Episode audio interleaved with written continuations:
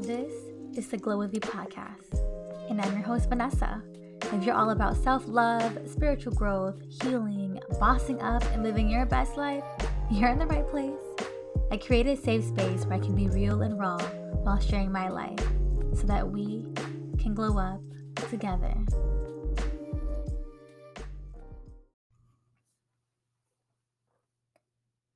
Hi, guys, and welcome back to the 10th episode of the Glow With You podcast. I just first want to say I'm so sorry for not posting an episode last week. Truthfully, I just really needed to take a step back and take a break and realign and regroup with myself. I took a little trip to see my girlfriends out in California. I went hiking in the desert, I sat by the beach, and for the majority of the time, I had my phone on Do Not Disturb. It was so nice to just be in the moment and just to hang out with my friends and laugh and to forget about the world for a little bit there. And honestly, I recommend anyone everyone to do the same. Put your phone on D&D. Get yourself back to here right now, regroup, realign. Everyone needs that. Get away a little bit. And when I got back, I was excited because I wanted to put out a really fun and inspiring and motivational podcast this week. But unfortunately, something has been really heavy on my mind and on my heart. And I don't want to be a downer. I don't want this episode to be sad or to be depressing. This episode is to spread awareness because this world is crazy this episode, I want to talk about Asian hate crimes. Let me correct myself. I don't want to talk about Asian hate crimes because I wish it didn't exist, but I feel like it's necessary to talk about this because that's what's going on right now. That's the reality of the world that we live in. Hate crimes, racism, just all sorts of messed up ish as an Asian American woman myself, as a Hmong woman, as a minority, and as a young woman, and just in general as a woman, there's so many odds against me already. And on top of what's going on, I'm like, geez, like, like you can never catch a break. No matter where you come from, who you are, there's always going to be something against you because people are messed up this world is messed up sometimes and society has a really funny way of um, keeping people of color back. It's it just blows my mind. But if you haven't heard which i know you have heard it's all over social media it's all over the news. Last week there was a hate crime and a mass murder against a group of asian women out in Atlanta. And it just blew my mind because that was the first time that Asian hate crimes got onto the news when this has been happening ever since the pandemic started. Ever since the pandemic did start, Asian hate crimes has gone up 1,900 times more than it has ever been in history. I can't even wrap my mind around that number. That's crazy to me. I'm like, what? How do you even like I have no words. I really I'm trying to really like talk about this topic because I know it needs to be heard, but I really it's so hard for me to talk about this because I don't even know where to start. Um let me just let me just get off by saying that I am in no way or form an activist, okay? I don't want to discredit people that have been putting in work over years and years of work and and educating themselves and making this their career to to fight against hate crimes and racism. I'm all about that. But I'm just speaking from my experience, from my perspective, and from my heart. So please take everything that I say on this episode with a grain of salt and um, understand that everything I'm saying is it's coming from a genuine place. Ever since the pandemic started, Asian people have been getting killed, getting hurt everywhere. The city that I'm from, there's a huge population of Asian Americans, specifically Hmong people. I am a Hmong person, and the city that I'm from, you drive down the block and you see Hmong people literally in every car. Um, and I know people are afraid out here. The place that I work at, some of the girls, we have to make sure that we all walk out together or make sure that we call security to walk us out because they're we're afraid. You don't know what's gonna happen. The world's already crazy, and on top of that, this is going on and you can't stop it unless we speak about it, unless we make it known that this is not okay. I want to take a step back and talk about how I've dealt with Asian hate crimes or racism against me growing up. I don't want to play victim. This is not a place to play victim. I just want to put it out there to put the awareness out there like this has been going on for a long time and it's not just me it happens to so many people of color and it just so happens that right now asian people are targeted i want to bring you guys down memory lane you know, Hmong people we come from the jungles of laos and thailand we were already in a war and there was a genocide against our people and we come here to america to then live in section 8 and to live in the ghetto and to start from literally scratch and start with nothing. And growing up, I remember specifically one time I had been like five or six years old, and my dad and the neighbor, they were there was an altercation going on, and he was a white man. And I remember my little ears heard him say, Go back to China. Go back to where you came from. And I was so confused. Like, what? Like, what? We're not even from China. Like, if I can remember, that was the first time I, I, I saw like racism and understood it.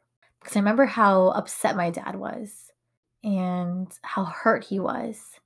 For a little bit there, I was like, dang, like, I wish I was white because I wish I didn't have to feel this hate, this hatred towards my people at the time when I went to school, all the pretty girls were were white girls, and I'm like, wow, like I wish I was a white girl at that point in my life. I was a little kid. I didn't know no better. It makes me so sad to think back. And then I remember in middle school, my teacher at the time, she was talking to me and another Asian girl that was in our class. And the other Asian girl, she had a slight Asian accent and I I don't have an accent. And I remember specifically the teacher asked me, she's like, Wow, you speak such good English. Where did you learn that from? you guys. I remember like kind of laughing it off because I didn't know how to take it. I was probably like 12 or 13 years old. Like, I didn't know what to say. She was a white teacher. And now that I think back, I'm like, what the heck? Like, that was so inappropriate. That was just so not okay. Like, how can a grown woman ask a question like that to a little 13 year old, 12 year old girl? Look, I was born and raised here in America. My first language is English. So I just think to myself, that teacher, I wish she was more educated and I wish that she would she would have approached it better. If you were trying to give me a compliment, okay, but like if I did have an accent, would you still make a comment about it? It's just so weird to me. And then growing up, I would hear things about like my eyes being like slanted or like, you know, my body being small or me being like just being Asian. Like I get it, I'm Asian. Okay. Ha ha ha. and then when I turned 18 and I started to party or started to go out to you know, lounges and stuff and, you know, got cute and did my makeup and dressed more womanly, I had a lot of creepy men come up to me with weird Asian fetishes. Ugh, I felt like, mm. I would hear comments from, Are you good at massaging? Are you good with your hands because your hands are small? Um, you're fun size because you're so small, or you look like a porn star. And it it's just so crazy how Asian women are sexualized. I think it's disrespectful. I think that it's definitely a form of racism, even though these men think it's like it's not. They think that they're like uplifting Asian women. No, like you're sexualizing me, you're disrespecting me. Stay away from me. Too many times that's happened to me, and I'm like, boy, like I could just look regular and I'm sexualized or I'm looked at a certain way.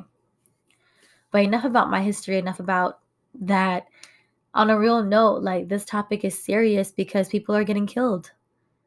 Like literally, the murderer that killed all those Asian women at those massage parlors legit said that he had a sex addiction. What?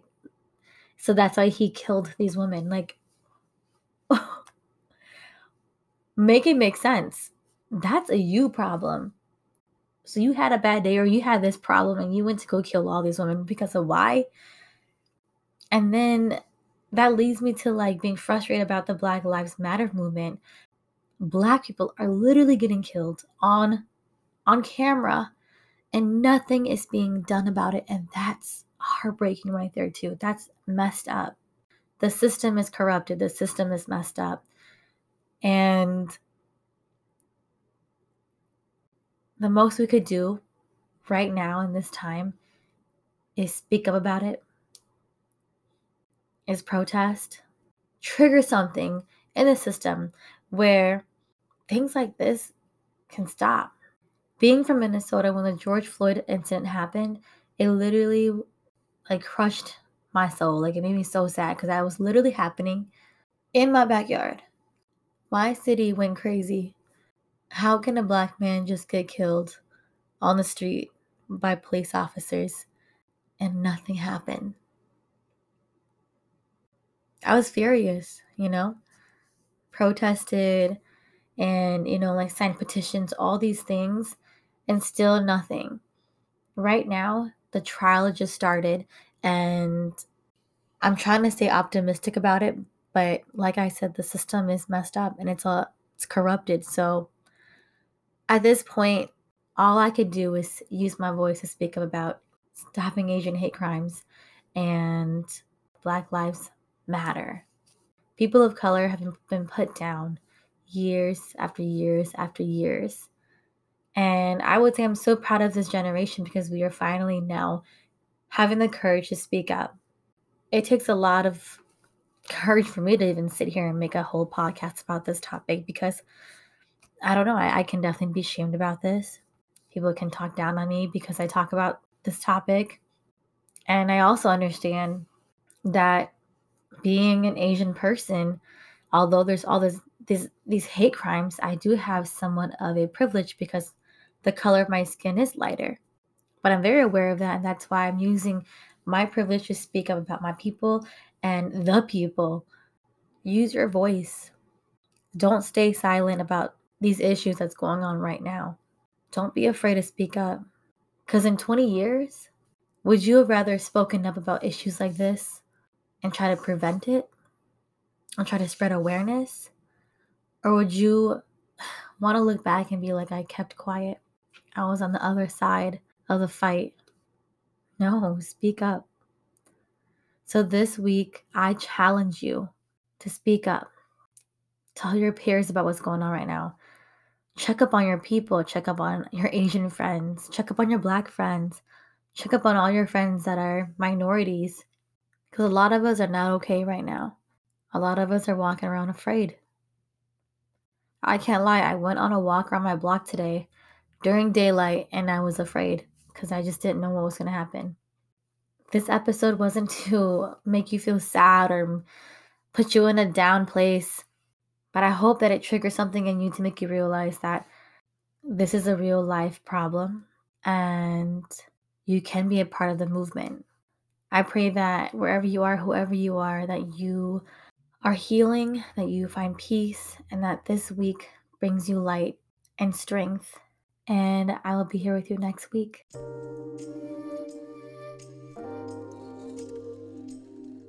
If you enjoyed that episode, please rate this and share this with your friends and family.